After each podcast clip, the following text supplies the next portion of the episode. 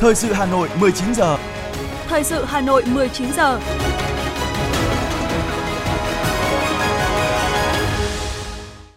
Quang Minh và Thu Minh xin kính chào quý vị và các bạn. Bây giờ là chương trình thời sự của Đài Phát thanh và Truyền hình Hà Nội, phát sóng trực tiếp trên sóng phát thanh. Tối nay chủ nhật, ngày 11 tháng 9 năm 2022, chương trình có những nội dung chính sau đây.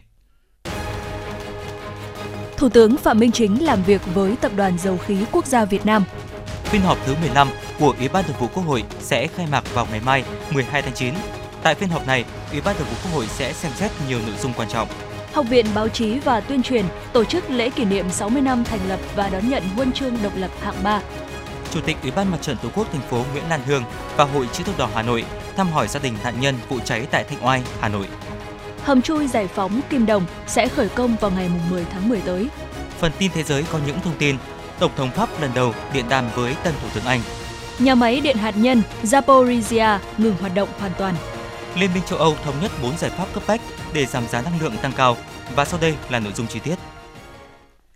Thưa quý vị và các bạn, Sáng nay tại Hà Nội, Thủ tướng Phạm Minh Chính làm việc với Tập đoàn Dầu khí Quốc gia Việt Nam nhằm đánh giá tình hình năng lượng thế giới, dự báo tình hình sắp tới và xác định vai trò, nhiệm vụ, giải pháp của tập đoàn, đẩy nhanh tiến độ triển khai một số dự án trọng điểm, xử lý những khó khăn vướng mắc và kiến nghị. Cuộc làm việc được kết nối trực tuyến tới 14 điểm cầu trên công trình dầu khí, dàn khai thác ngoài khơi biển Việt Nam và Liên bang Nga thuộc Petro Việt Nam. Kết luận cuộc làm việc, Thủ tướng Phạm Minh Chính đánh giá trong thời gian qua, tập đoàn dầu khí đã trải qua những thăng trầm và đột phá, nhưng nhìn chung, thành tựu và kết quả nhiều hơn là hạn chế bất cập. Trong hơn 2 năm 2020-2021 và 8 tháng đầu năm 2022, với tinh thần quyết tâm đoàn kết nhất trí, tập đoàn đã phấn đấu vươn lên để hoàn thành các mục tiêu yêu cầu đề ra. Thủ tướng nêu rõ một số kinh nghiệm rút ra từ hoạt động của tập đoàn và nhận định dự báo sắp tới tình hình thế giới, khu vực và trong nước sẽ tiếp tục có thời cơ,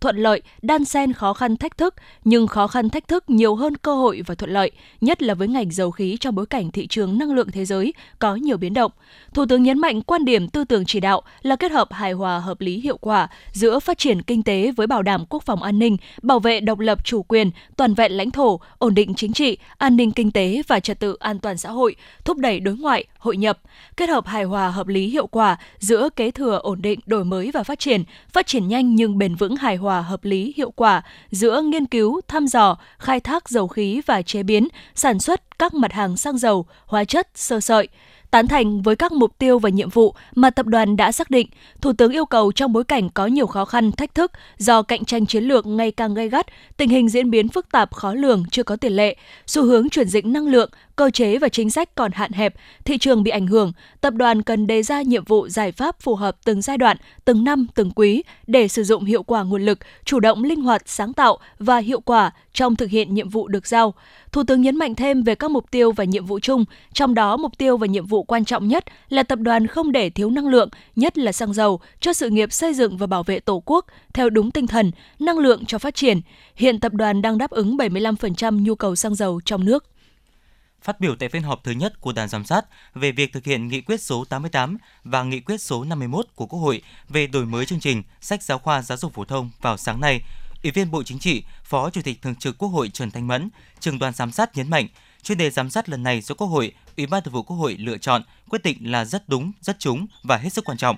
Do đó, thực hiện tốt các chuyên đề giám sát này sẽ tạo ra bước chuyển biến mới cho công tác giám sát của Quốc hội, Ủy ban Thường vụ Quốc hội. Trong quá trình thực hiện, đoàn giám sát phải thực hiện đúng các quy định của pháp luật về hoạt động giám sát của Quốc hội, Ủy ban Thường vụ Quốc hội. Đoàn giám sát chủ động trong tổ chức triển khai hoạt động giám sát, đảm bảo chất lượng, hiệu quả, tiết kiệm và đúng tiến độ đã đề ra.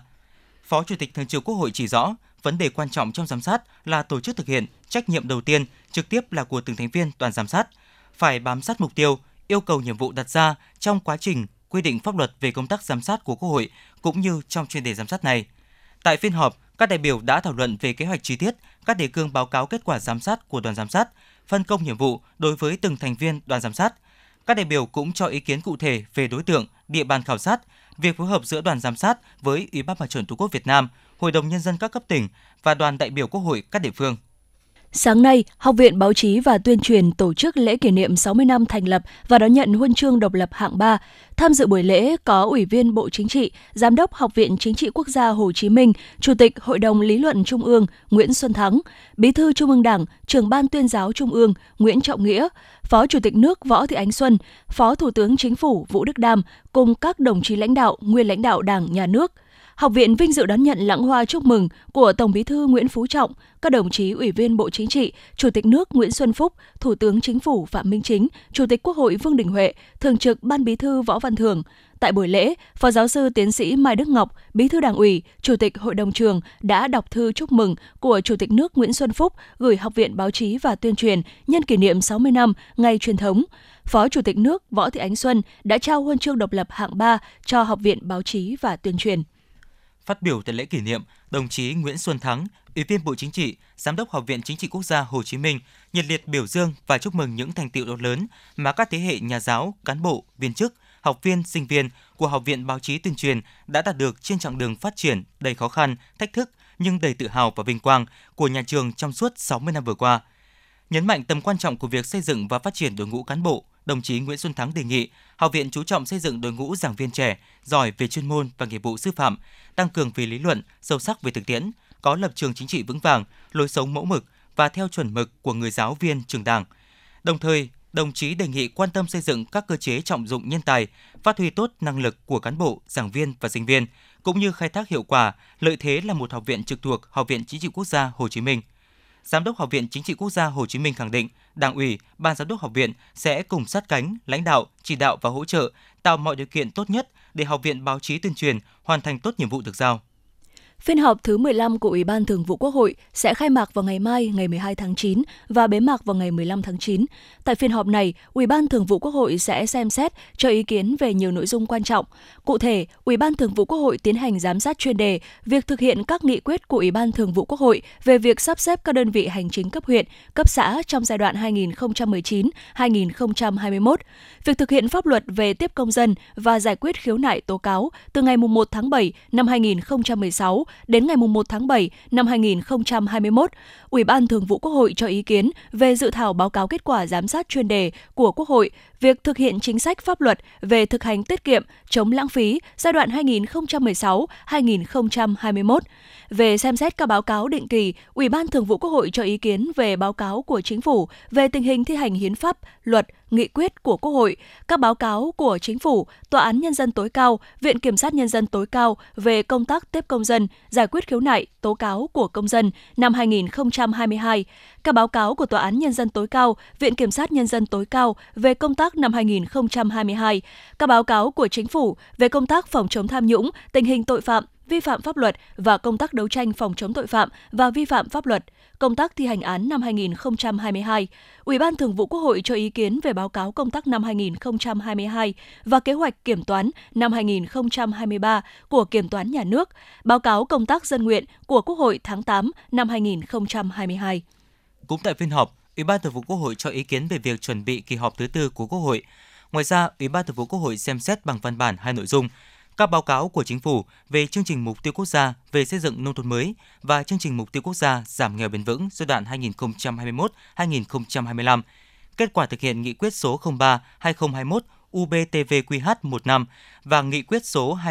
24/2022 UBTVQH15 về việc chi trả hỗ trợ đối với người lao động – Ủy ban Thường vụ Quốc hội sẽ xem xét cho ý kiến báo cáo Ủy ban Thường vụ Quốc hội về báo cáo tác động chính sách khi thực hiện phân định vùng dân tộc thiểu số và miền núi theo trình độ phát triển theo quyết định số 861 QĐ-TTG ngày 4 tháng 6 năm 2021 phê duyệt danh sách các xã khu vực 3, khu vực 2, khu vực 1 thuộc vùng đồng bào dân tộc thiểu số và miền núi giai đoạn 2021-2025. Vừa qua, Phó Chủ tịch Thường trực Ủy ban Nhân dân thành phố Hà Nội Lê Hồng Sơn đã ký ban hành kế hoạch số 237 tổ chức hội nghị đối thoại với tổ chức cá nhân về thủ tục hành chính lĩnh vực đất đai trên địa bàn thành phố Hà Nội năm 2022. Nội dung đối thoại về trao đổi thông tin tình hình thực hiện nhiệm vụ phát triển kinh tế xã hội năm 2022 của thành phố, thông tin, phổ biến các cơ chế chính sách, các quy định mới của Trung ương, của thành phố liên quan đến lĩnh vực đất đai, giải đáp những vướng mắc của người dân, doanh nghiệp về thủ tục hành chính và giải quyết thủ tục hành chính lĩnh vực đất đai trên địa bàn thành phố tiếp thu những sáng kiến, giải pháp kiến nghị, đề xuất nâng cao chất lượng hiệu quả công tác giải quyết thủ tục hành chính về đất đai. Hội nghị không đối thoại những nội dung liên quan đến khiếu nại, tố cáo trong việc giải quyết thủ tục hành chính lĩnh vực đất đai. Chủ tịch Ủy ban nhân dân thành phố Hà Nội Trần Sĩ Thanh sẽ chủ trì điều hành hội nghị theo hình thức đối thoại trực tiếp kết hợp với trực tuyến, dự kiến diễn ra vào ngày 28 tháng 10 tới với điểm cầu chính tại trụ sở Ủy ban nhân dân thành phố Hà Nội,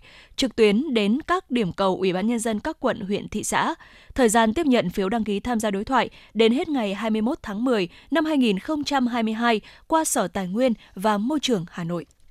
Ủy ban nhân dân thành phố Hà Nội vừa ban hành kế hoạch số 239 ngày 7 tháng 9 năm 2022 tổ chức hoạt động kỷ niệm 50 năm chiến thắng Hà Nội Điện Biên Phủ trên không ngày 18 tháng 12 năm 1972, ngày 18 tháng 12 năm 2022. Theo đó, thành phố tổ chức hoạt động tuyên truyền, cổ động trực quan trên các tuyến phố, khu trung tâm các quận huyện thị xã, trụ sở các cơ quan, đơn vị, các điểm tập trung đông dân cư, các khu vực công cộng trên địa bàn thành phố, triển khai trang trí chiếu sáng theo hình thức xã hội hóa tại một số tuyến đường trung tâm thành phố. Cũng nhân dịp này, thành phố tổ chức thăm hỏi các cựu chiến binh, sĩ quan quân đội, công an tiêu biểu, một số đơn vị quân đội đóng quân trên địa bàn thủ đô và có hoạt động đền ơn đáp nghĩa, tặng quà, hỗ trợ giúp đỡ những gia đình chính sách, gia đình có công, nhất là các gia đình cá nhân trực tiếp tham gia chiến dịch 12 ngày đêm tháng 12 năm 1972 tổ chức triển khai công tác tôn tạo, tu bổ, chỉnh trang để bảo tồn và phát huy các giá trị di tích lịch sử chiến thắng B52, bảo tàng chiến thắng B52, đài tưởng niệm phố Khâm Thiên và những di tích cách mạng kháng chiến khác có liên quan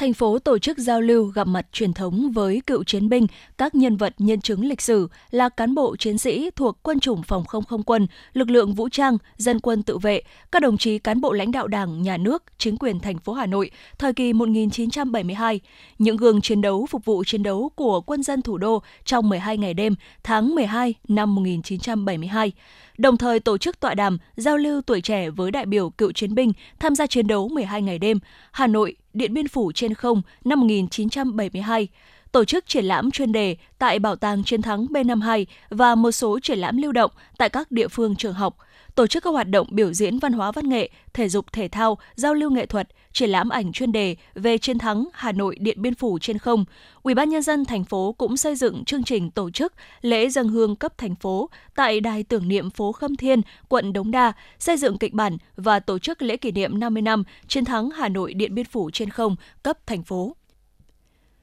Thưa quý vị và các bạn, quá trình hội nhập quốc tế, trong đó có hội nhập văn hóa, Việt Nam đang đứng trước những cơ hội và những thách thức rất to lớn, trong đó có những vấn đề về văn hóa và con người. Quản lý văn hóa trong môi trường hội nhập quốc tế đang đặt ra bức thiết hơn bao giờ hết. Xuất phát từ những vấn đề đã và đang đặt ra qua thực tiễn đối với văn hóa quản lý với di sản văn hóa hiện nay, Viện Phát triển Văn hóa Dân tộc đã tổ chức hội thảo khoa học cấp quốc gia về văn hóa quản lý với di sản văn hóa trong quá trình hội nhập và phát triển là cần thiết, đáp ứng cả về mặt lý luận lẫn thực tiễn, hiện tại và lâu dài, ghi nhận của phóng viên Như Hoa.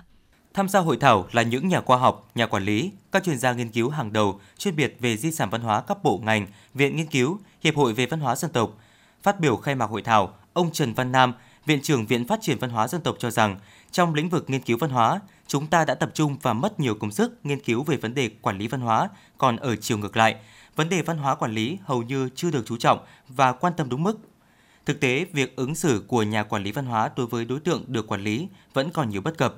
Đã có không ít hiện tượng nhận thức chưa phù hợp về ứng xử với văn hóa và di sản văn hóa, nên dẫn đến những tác động tiêu cực đối với môi trường văn hóa, di sản văn hóa cũng như làm lệch lạc, biến tướng những giá trị văn hóa ở nhiều địa phương – Xuất phát từ thực tiễn và những bất cập trong công tác quản lý văn hóa hiện nay, Viện Phát triển Văn hóa Dân tộc nhận thấy rằng việc tổ chức một hội thảo khoa học cấp quốc gia về văn hóa quản lý với di sản văn hóa trong quá trình hội nhập và phát triển là cần thiết.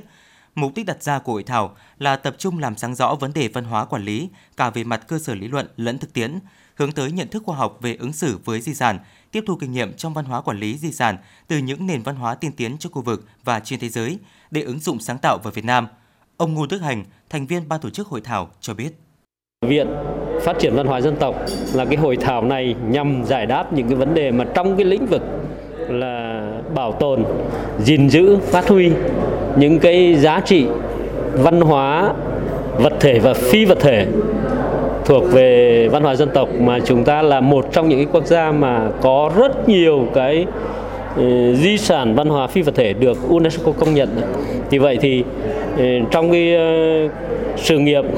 chấn hưng văn hóa hiện nay thì cái mảng văn hóa dân tộc là phải được là gìn giữ, bảo tồn và phát huy để làm sao tạo thành một cái sức mạnh tinh thần phát huy được cái tự tôn dân tộc trong cái sự nghiệp xây dựng và bảo vệ đất nước. Hội thảo là diễn đàn đóng góp những kiến nghị quan trọng đối với các cơ quan có thẩm quyền quản lý văn hóa nói chung, di sản văn hóa nói riêng, từ đó góp phần tạo ra những chuyển biến, tiến bộ mới, hiệu quả cao hơn nữa trên con đường chấn hưng, phát triển nền văn hóa Việt Nam trong thời kỳ mới. Các tham luận trình bày tại hội thảo đã tập trung làm sáng rõ vấn đề văn hóa quản lý cả về mặt cơ sở lý luận lẫn thực tiễn, hướng tới nhận thức khoa học về ứng xử với di sản, tiếp thu kinh nghiệm trong văn hóa quản lý di sản từ các nền văn hóa tiên tiến trong khu vực và trên thế giới để ứng dụng sáng tạo vào Việt Nam. Giáo sư tiến sĩ Từ Thị Loan, nguyên quyền viện trưởng Viện Văn hóa Nghệ thuật Quốc gia Việt Nam, Ủy viên Hội đồng Di sản Văn hóa Quốc gia nêu ý kiến. Thế và cái quản lý văn hóa này nó còn thể hiện ở cái à, ứng xử đối với di sản văn hóa. Nếu mà chúng ta thiếu hiểu biết chúng chúng ta duy ý chí và hoặc là chúng ta cực đoan theo cái kiểu là chúng ta không quản lý được thì chúng ta cấm. Hoặc là nếu mà chúng ta không quản lý được thì chúng ta thả nổi. Thì đấy cũng là hai cái à, hai cái thái cực mà cái văn hóa quản lý rất là cần phải được đề cao. Thế và cái à, văn hóa quản lý nó cũng uh, còn thể hiện ở cái việc mà tạo điều kiện cho người dân tham gia vào cái việc quản lý di sản văn hóa như thế nào. Cái thái độ của chúng ta có uh, gọi là lắng nghe tiếng nói của chủ thể của di sản hay không? Có lắng nghe tiếng nói của cộng đồng của những ờ, người trong cuộc không? Hay là chúng ta như là những quan chức mà cứ ngồi phòng giấy xong rồi chúng ta đưa ra những cái cơ chế những cái chính sách mà nó không phù hợp? Trong khuôn khổ hội thảo, các chuyên gia đã tập trung vào những vấn đề như quản lý di sản văn hóa trong môi trường hội nhập quốc tế, thực tiễn và những bài học kinh nghiệm về văn hóa quản lý trong quá trình bảo vệ và phát huy giá trị di sản văn hóa thời kỳ hội nhập quốc tế từ năm 1991 đến nay, tiếp biến văn hóa quản lý trong hội nhập quốc tế đối với văn hóa quản lý di sản văn hóa ở Việt Nam, kinh nghiệm thực tiễn về văn hóa quản lý và phát huy giá trị di sản nổi bật ở Việt Nam và quốc tế, văn hóa quản lý di sản trong thời đại cách mạng công nghiệp 4.0 và chuyển đổi số ở Việt Nam – qua đó kiến nghị quan trọng với những cơ quan có thẩm quyền quản lý văn hóa nói chung, di sản văn hóa nói riêng nhằm phát triển nền văn hóa Việt Nam trong thời kỳ mới.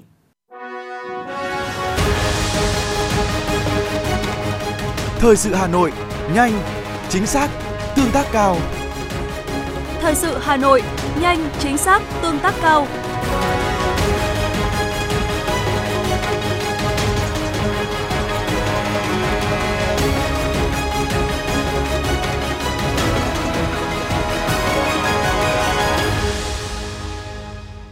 Thưa quý vị và các bạn, Văn phòng Chính phủ vừa có văn bản số 5973 ngày 10 tháng 9 năm 2022 truyền đạt ý kiến chỉ đạo của Phó Thủ tướng Thường trực Phạm Bình Minh về vụ cháy xưởng chăn ga gối đệm tại xã Thanh Văn, huyện Thanh Oai, Hà Nội. Vào lúc 16 giờ 36 phút chiều qua, xảy ra vụ cháy xưởng chăn ga gối đệm tại thôn Bạch Nao, xã Thanh Văn, huyện Thanh Oai, Hà Nội, gây hậu quả rất nghiêm trọng, làm 3 người chết. Thay mặt chính phủ, Thủ tướng Chính phủ, Phó Thủ tướng Thường trực Phạm Bình Minh gửi lời chia buồn sâu sắc tới thân nhân, gia đình người bị nạn. Phó Thủ tướng đề nghị Ủy ban nhân dân thành phố Hà Nội chỉ đạo tổ chức thăm hỏi, động viên, hỗ trợ vật chất tinh thần gia đình người bị nạn, phối hợp chặt chẽ với Bộ Công an, chỉ đạo các lực lượng chức năng tập trung khắc phục hậu quả, khẩn trương điều tra nguyên nhân vụ cháy để xử lý theo quy định pháp luật. Ủy ban nhân dân thành phố Hà Nội triển khai thực hiện nghiêm ý kiến chỉ đạo của Thủ tướng Chính phủ tại công điện số 792 ngày 7 tháng 9 năm 2022 về công tác phòng cháy chữa cháy. Chiều nay, Chủ tịch Ủy ban Mặt trận Tổ quốc thành phố Nguyễn Lan Hương đã đến thăm hỏi, động viên, hỗ trợ gia đình có 3 người thiệt mạng trong vụ hỏa hoạn xảy ra chiều qua tại xưởng chăn ca đệm ở thôn Bạch Nao, xã Thanh Văn, huyện Thanh Oai. Trong 15 triệu đồng hỗ trợ từ quỹ cứu trợ của thành phố, Chủ tịch Mặt trận thành phố Nguyễn Lan Hương mong muốn gia đình bớt đau thương, ổn định cuộc sống và đề nghị huyện Thanh Oai và xã Thanh Văn tiếp tục hỗ trợ gia đình khắc phục hậu quả sau vụ cháy. Tiếp đó, Chủ tịch Mặt trận thành phố Nguyễn Lan Hương đã đến thăm hỏi, động viên anh Phan Duy Em là công an viên bán chuyên trách công an xã Thanh Văn đã không ngại nguy hiểm lao vào chữa cháy cứu người trong vụ cháy xảy ra tại thôn Bạch Nao. Do hít phải nhiều khí độc, anh hiện đang điều trị tại khoa hồi sức cấp cứu bệnh viện Bảo Quốc gia. Biểu dương tinh thần dũng cảm của công an viên Phan Duy Em, Chủ tịch Mặt trận thành phố đã trao hỗ trợ 3 triệu đồng và động viên anh yên tâm điều trị, sớm trở lại công tác. Trước đó trong buổi sáng nay, đoàn cán bộ Hội chữ thập đỏ thành phố Hà Nội cùng Hội chữ thập đỏ huyện Thanh Oai đã đến thăm hỏi động viên, chia sẻ với gia đình có ba nạn nhân là ba mẹ con bị thương vong trong vụ cháy cơ sở chăn ga gối đệm ở huyện Thanh Oai. Thay mặt đoàn, Chủ tịch Hội chữ thập đỏ thành phố Hà Nội Đào Ngọc Triệu chia buồn, chia sẻ với những đau thương mất mát của gia đình, đồng thời hỗ trợ gia đình kinh phí 15 triệu đồng, 10 triệu đồng từ Hội chữ thập đỏ thành phố và 5 triệu đồng từ Hội chữ thập đỏ huyện.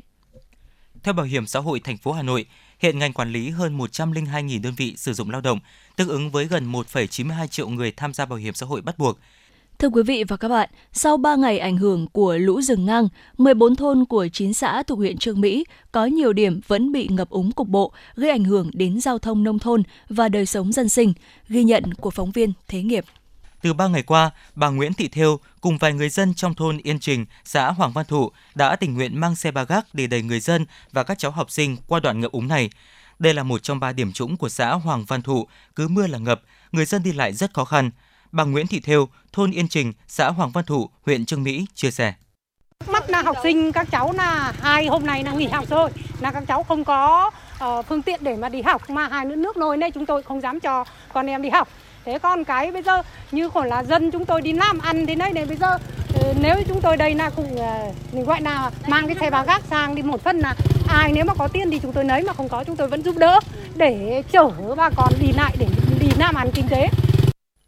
trong đợt mưa lũ lần này, do nước dâng cao quá nhanh khiến nhiều hộ dân bị thiệt hại chăn nuôi, thủy sản và có 68 hộ bị ngập nước. Tuyến đường huyết mạch đi qua xã Hoàng Văn Thụ có nhiều đoạn đường đang ngập sâu trong nước, gây ảnh hưởng rất lớn đến việc đi lại của người dân. Ông Lê Trung Hà, Bí thư Đảng ủy xã Hoàng Văn Thụ, huyện Trương Mỹ chia sẻ. Về xã Hoàng Văn Thụ thì có một à, tuyến đường à, rất là quan trọng ở huyết mạch à, từ đường Hồ Chí Minh Ờ, lối với ờ, thôn Thuần Nương qua Yên Trình và đi sang điểm đấu với xã Hữu Văn tại ờ, đường Anh Trỗi. Đây là tuyến đường huyết mạch rất quan trọng cho phát triển kinh tế dân sinh của các thôn trên địa bàn xã. Và đặc biệt là tuyến đường này thì cái cốt nó đang không đồng đều. Rất nhiều đoạn bị thấp và bị ngập vào mùa mưa, ảnh hưởng đến đời sống của nhân dân, ảnh hưởng trong việc thoát lũ sơ tán người dân và ảnh hưởng cho các cháu học sinh đi học khi nước lũ dâng cao, xã Nam Phương Tiến cũng đã huy động lực lượng giữ đê và hỗ trợ bà con chạy lũ, giảm thiểu thiệt hại của người dân. Sau 3 ngày ảnh hưởng của lũ, mặc dù mưa đã tạnh nhưng mực nước sông Bùi vẫn ở dưới mức báo động 3 là 0,3 cm và rút rất chậm. Nhiều hộ dân ven sông Bùi vẫn bị ngập sâu trong nước. Nhiều tuyến đường giao thông liên xã, liên thôn của hai xã Hoàng Văn Thụ và Nam Phương Tiến bị ngập, ảnh hưởng đến sinh hoạt và đi lại của người dân. Theo thống kê sơ bộ của Phòng Kinh tế huyện Trương Mỹ, hiện nay diện tích sản xuất nông nghiệp bị ngập cục bộ khoảng trên 442 ha, thiệt hại 66 con gia súc và hơn 28.500 con gia cầm. Nhiều diện tích nuôi trồng thủy sản bị mất trắng. Ông Nguyễn Đức Học, Phó Phòng Kinh tế huyện Trương Mỹ cho biết. Đối với lại huyện cũng đã giao cho đối với lại phòng kinh tế đi xác minh cái thiệt hại đối với các hộ dân, đặc biệt là các hộ chăn nuôi gia súc gia cầm để cái việc là xác minh xem các hộ nào bị thiệt hại như thế nào, cụ thể ra sao và một số các cái xã mà vùng đối với chăn nuôi thủy sản ảnh hưởng rất lớn như là Tân Tiến rồi Nam Phương Tiến, ừ, Hoàng Văn Thụ. Đấy. Cái diện tích ờ, nuôi trồng thủy sản thì đến nước này cũng là cơ bản là mất xem xét các hộ cái việc là đủ cái điều kiện để cái việc hỗ trợ theo nghị định 02 của chính phủ. Mặc dù mưa đã ngớt, nhưng mực nước sông Bùi rút chậm. Nếu thời tiết thuận lợi, một tuần nữa nước rút, những hộ dân bị ngập úng có thể tổng vệ sinh môi trường. Hiện nay, huyện Trương Mỹ vẫn sẵn sàng ứng trực 24 trên 24 giờ, theo dõi chặt chẽ diễn biến tình hình thời tiết, triển khai ngay những phương án phòng chống lũ rừng, ngang theo phương án được phê duyệt nhằm đảm bảo an toàn cho người dân và thống kê thiệt hại để có phương án hỗ trợ nhân dân kịp thời và sớm nhất.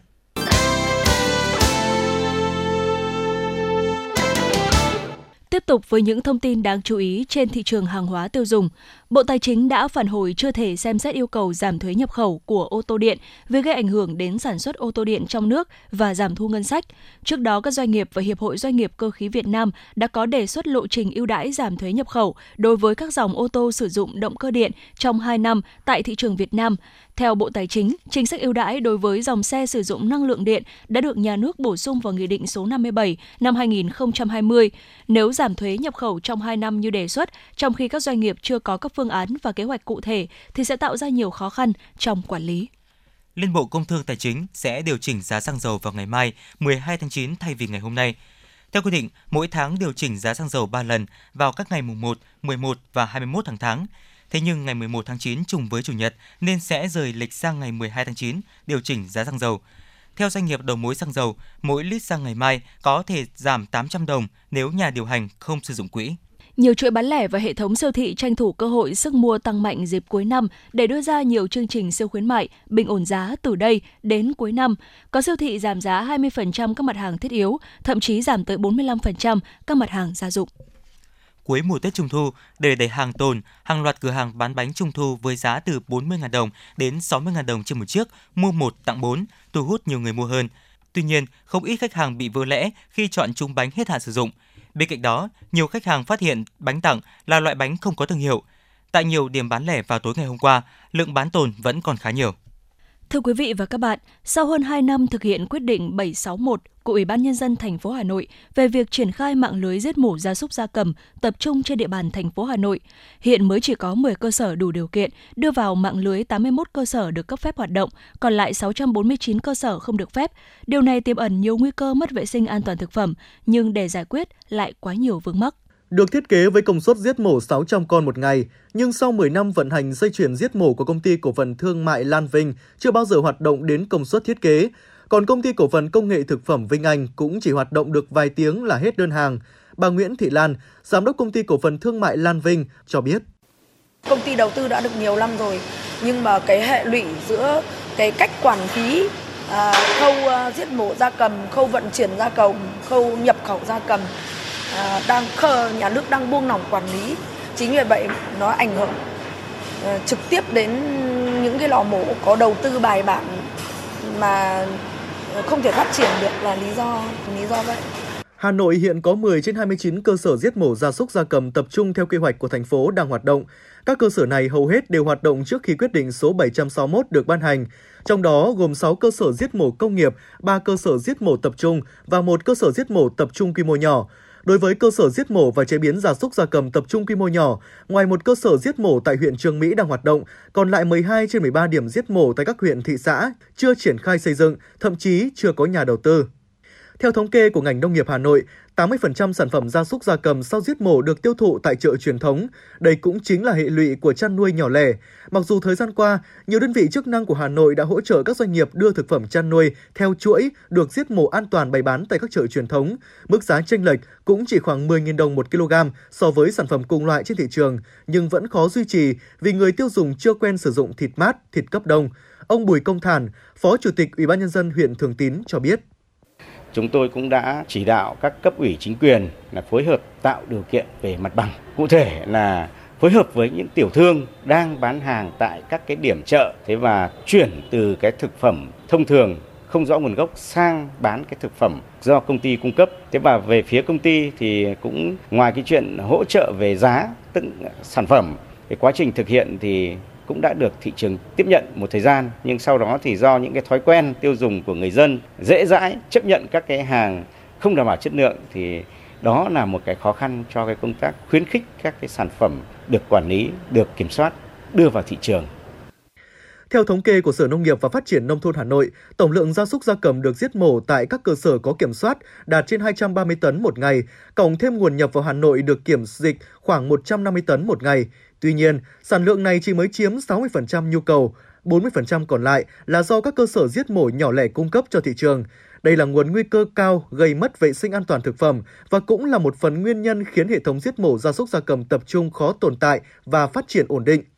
Tại hội nghị ra soát đánh giá những hạn chế vương mắc trong khi thực hiện quyết định số 761 của Ủy ban nhân dân thành phố, các đại biểu cho rằng việc thực hiện các cơ sở giết mổ gia súc gia cầm tập trung rất khó khăn do kinh phí xây dựng cơ sở giết mổ rất lớn, nhưng đến nay, một số cơ sở hình thành hoạt động chưa hiệu quả mới đạt được từ 15 đến 30% công suất. Hơn nữa, việc xây dựng cơ sở giết mổ gia cầm gia súc phải được thực hiện thu hồi, giải phóng mặt bằng, đấu giá, chuyển đổi mục đích sử dụng đất, xây dựng dự án như các dự án khác nên khó thu hút được các doanh nghiệp đầu tư vào lĩnh vực này. Ông Nguyễn Đình Đảng, Phó Chi cục trưởng Chi cục chăn nuôi và thú y Hà Nội cho biết.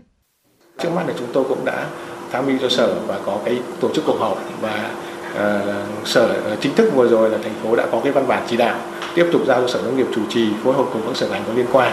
để mà uh, cụ thể hóa những cái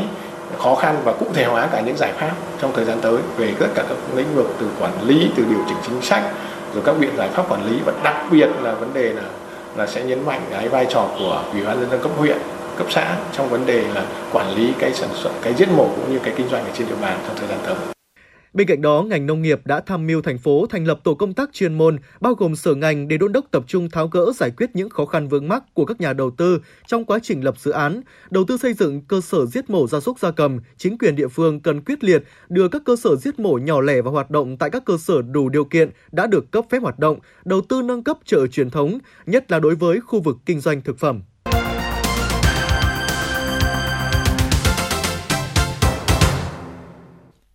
Xin được chuyển sang những thông tin quan trọng khác.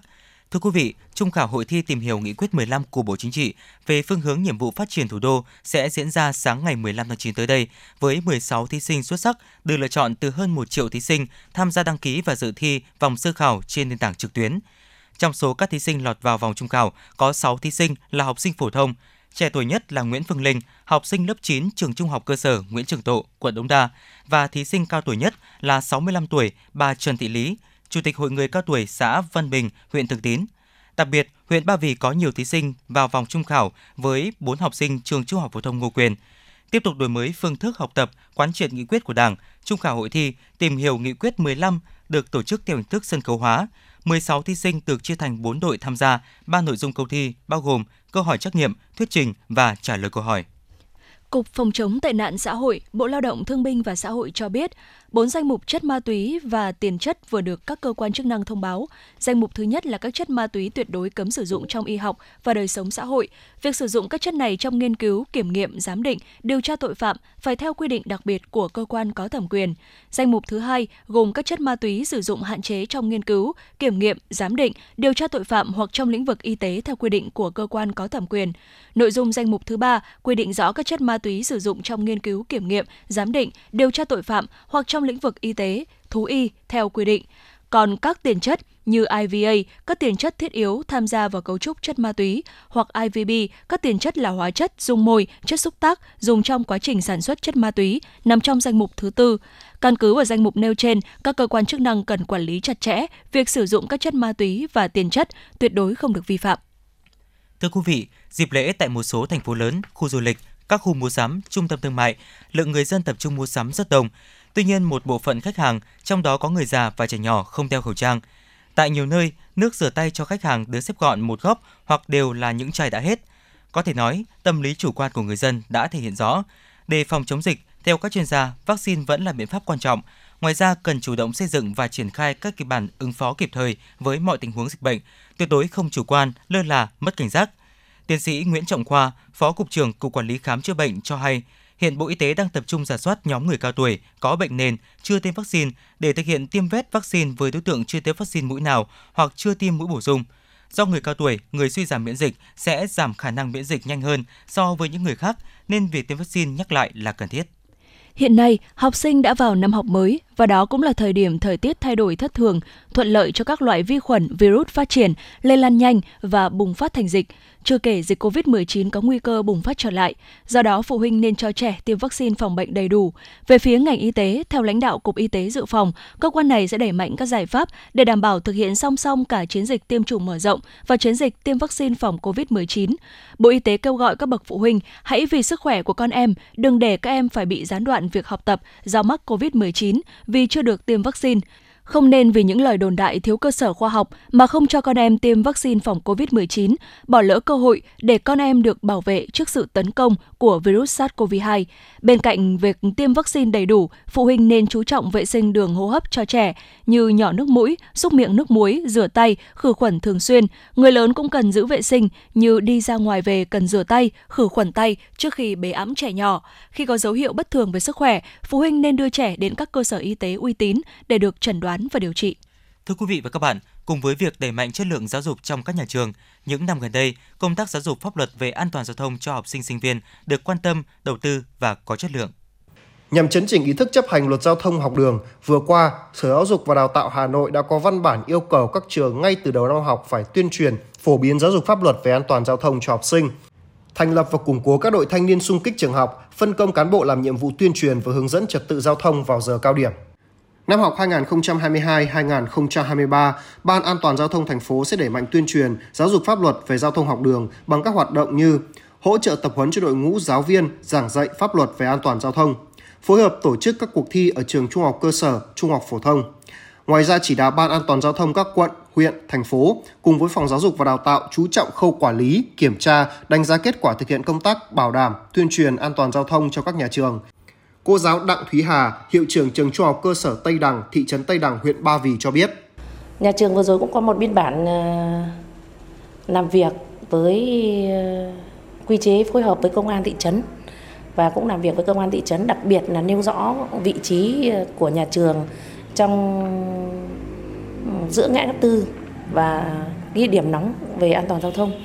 thì công an thị trấn cũng đồng ý phối hợp và có ờ, những cái biện pháp để giải quyết việc ùn tắc giao thông khi tan học. Đồng thời trong cái quy hoạch vừa rồi thì nhà trường cũng đã đề nghị với dự án của huyện Ba Vì đã mở thêm cổng phụ phía ờ, bờ mương để các con có thể giảm lượng ừ, lưu lượng học sinh ra ngoài cổng trường và ở quốc lộ 32 trong giờ đầu đến trường cũng như giờ tan học. Và tới đây thì nhà trường cũng đã đề nghị và sẽ được xây dựng ờ, đường cái lan can bờ mương để các con ra cổng phụ an toàn nhất. Thầy giáo Nguyễn Văn Hậu, trường trung học cơ sở Phùng Hưng cho biết, để hạn chế tình trạng ùn tắc mỗi giờ tan học, ba giám hiệu nhà trường đã chỉ đạo đoàn thanh niên duy trì tốt hoạt động của đội thanh niên xung kích. Nhiệm vụ của các em trong đội là khi tan lớp đứng hướng dẫn, phân luồng giao thông, nhắc nhở các bạn không tập trung đông, đợi nhau ngay cổng trường. Cái cơ bản đó trước hết là chúng tôi giáo dục cho học sinh cái ý thức về tham gia giao thông, hiểu biết về luật uh, giao thông đường bộ. Thế rồi uh, nó thông qua rất nhiều các cái hoạt động uh, không chỉ giáo dục cho học sinh mà chúng tôi cũng uh, có những cái buổi họp trao đổi với cha mẹ học sinh. Bên cạnh sự vào cuộc của các trường, công an quận, huyện, thị xã, thành phố cũng tăng cường tuần tra, kiểm soát, trong đó tổ chức các ca tuần tra vào buổi sáng và tầm tan học, xử lý nghiêm các trường hợp chưa đủ tuổi đi xe máy tới trường, phối hợp với công an các phường, xã kiểm tra, lập biên bản xử lý nếu có vi phạm tại các điểm trông giữ xe tự phát quanh khu vực cổng trường. Trung tá Nguyễn Thành Trung, Phó trưởng Công an huyện Trường Mỹ cho biết. Về công tác tuyên truyền đối với học sinh sinh viên thì báo chị thì trong thực hiện cái này phối hợp giữa công an huyện và phòng giáo dục huyện và các trường cấp 3 đóng trên địa bàn và đại học cao đẳng đóng địa bàn thì, thì đến nay thì hàng năm thì thường vào đầu năm thì chúng tôi sẽ tuyên truyền cho lực lượng là học sinh trung học cơ sở học sinh phổ thông và phối hợp với cái đội cảnh sát giao thông và đội tuyên truyền của phòng PC67 là tuyên truyền đối với các một số lực lượng là, là, là đơn vị của đội đóng trên địa bàn và các trường đại học cao đẳng đóng trên địa bàn. Cái này mỗi năm chúng tôi thường là tổ chức tuyên truyền cho 8 đến 10 trường. Bảo đảm trật tự an toàn giao thông cho học sinh là nhiệm vụ quan trọng. Nếu chỉ dừng lại ở việc giáo dục của nhà trường và lực lượng chức năng đối với học sinh thì chưa đủ. Các bậc phụ huynh cần phải làm gương và thường xuyên quan tâm nhắc nhở con em thực hiện tốt việc các điều kiện an toàn khi tham gia giao thông. Tiếp tục là những thông tin về giao thông đô thị. Thưa quý vị và các bạn, Ủy ban nhân dân thành phố Hà Nội vừa có quyết định số 3268 về việc tổ chức lại ban duy tu các công trình hạ tầng kỹ thuật đô thị và đổi tên thành Trung tâm Quản lý hạ tầng kỹ thuật thành phố Hà Nội trực thuộc Sở Xây dựng Hà Nội. Trung tâm Quản lý Hạ tầng Kỹ thuật thành phố Hà Nội kế thừa toàn bộ quyền và nghĩa vụ có liên quan của Ban duy tu các công trình hạ tầng kỹ thuật đô thị, kế thừa và sử dụng nguyên trạng trụ sở làm việc, cơ sở vật chất của Ban duy tu các công trình hạ tầng kỹ thuật đô thị trực thuộc Sở Xây dựng, địa chỉ tại tầng 1, tầng 2, nhà N03, khu đô thị Dịch Vọng, quận Cầu Giấy, Đồng thời, trung tâm cũng kế thừa phương án tự chủ tài chính của Ban duy tu các công trình hạ tầng kỹ thuật đô thị, quyết định có hiệu lực kể từ ngày ký ngày 8 tháng 9 năm 2022. Vào ngày 10 tháng 10 tới, thành phố Hà Nội sẽ khởi công xây dựng hầm chui nút giao thông giải phóng Kim Đồng với đường vành đai 2,5 với gần 600 tỷ đồng từ nguồn sách thành phố.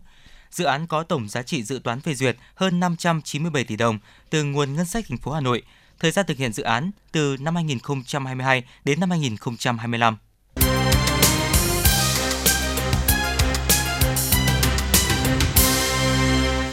Xin chuyển sang những thông tin quốc tế. Thưa quý vị, Tổng thống Pháp Emmanuel Macron đã tổ chức cuộc điện đàm đầu tiên với tân Thủ tướng Anh Liz Truss hai bên đã nhất trí về việc tăng cường hợp tác song phương, tập trung thảo luận về việc hỗ trợ cho Ukraine và các biện pháp ứng phó với những hậu quả của cuộc xung đột Nga-Ukraine. Mọi hoạt động tại nhà máy điện hạt nhân Zaporizhia ở Ukraine đã ngừng lại và Energoatom đã ngắt kết nối lò phản ứng hạt nhân thứ 6 với mạng lưới điện quốc gia. Trước đó, Kiev đã hối thúc người dân ở quanh khu vực nhà máy điện hạt nhân lớn nhất châu Âu này sơ tán vì để đảm bảo an toàn. Nga và Ukraine cáo buộc nhau pháo kích nhà máy, dẫn tới yêu cầu IAEA thanh sát cơ sở này. Theo thông báo của EU, tại cuộc họp bất thường vừa được tổ chức, Bộ trưởng Năng lượng 27 quốc gia thành viên Liên minh châu Âu EU đã thống nhất 4 giải pháp cấp bách để giảm giá năng lượng tăng cao.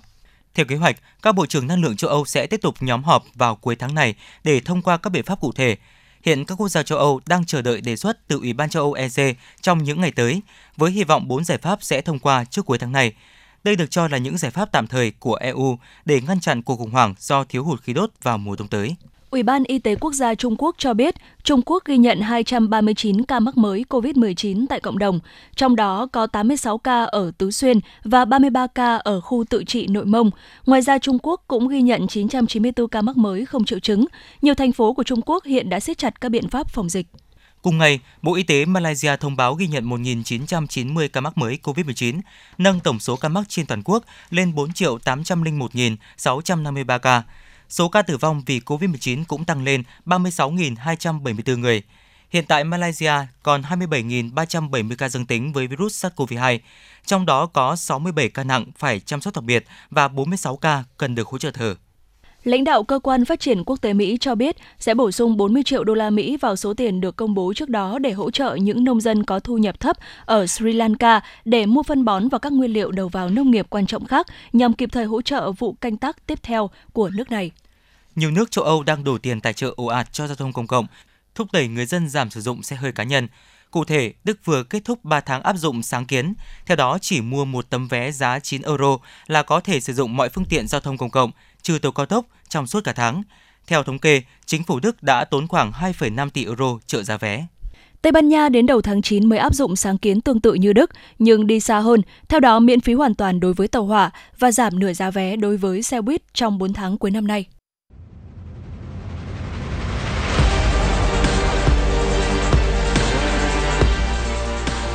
Bản tin thể thao Bản tin thể thao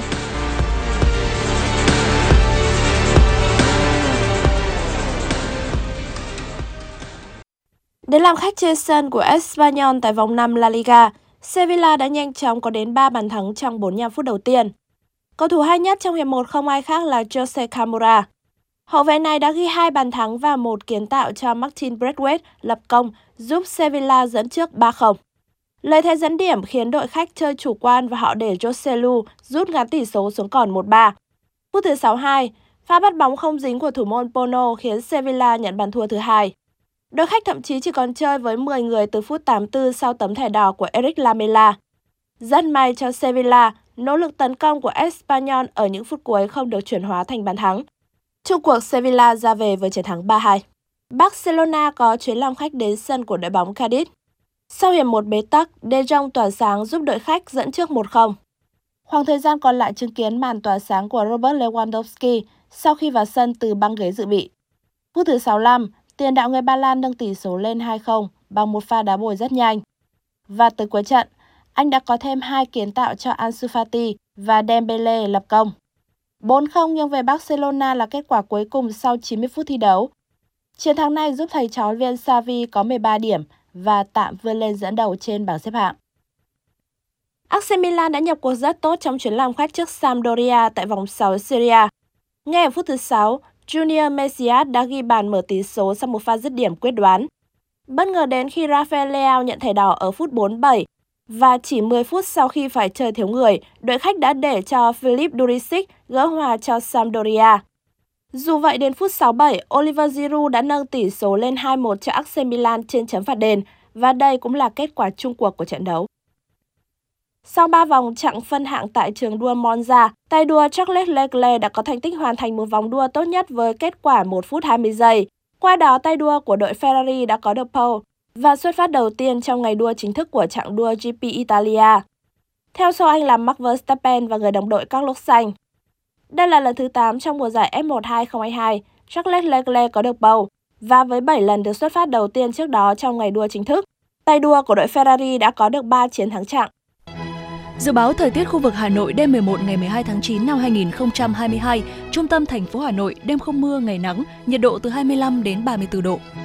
Quý vị và các bạn vừa nghe chương trình thời sự tối của Đài Phát thanh và Truyền hình Hà Nội. Chỉ đạo nội dung Nguyễn Kim Khiêm, chỉ đạo sản xuất Nguyễn Tiến Dũng, tổ chức sản xuất Trà My, chương trình do biên tập viên Nguyễn Hằng, phát thanh viên Quang Minh Thu Minh và kỹ thuật viên Quốc Toàn thực hiện. Thân ái chào tạm biệt và hẹn gặp lại quý vị và các bạn vào chương trình thời sự 6 giờ sáng mai.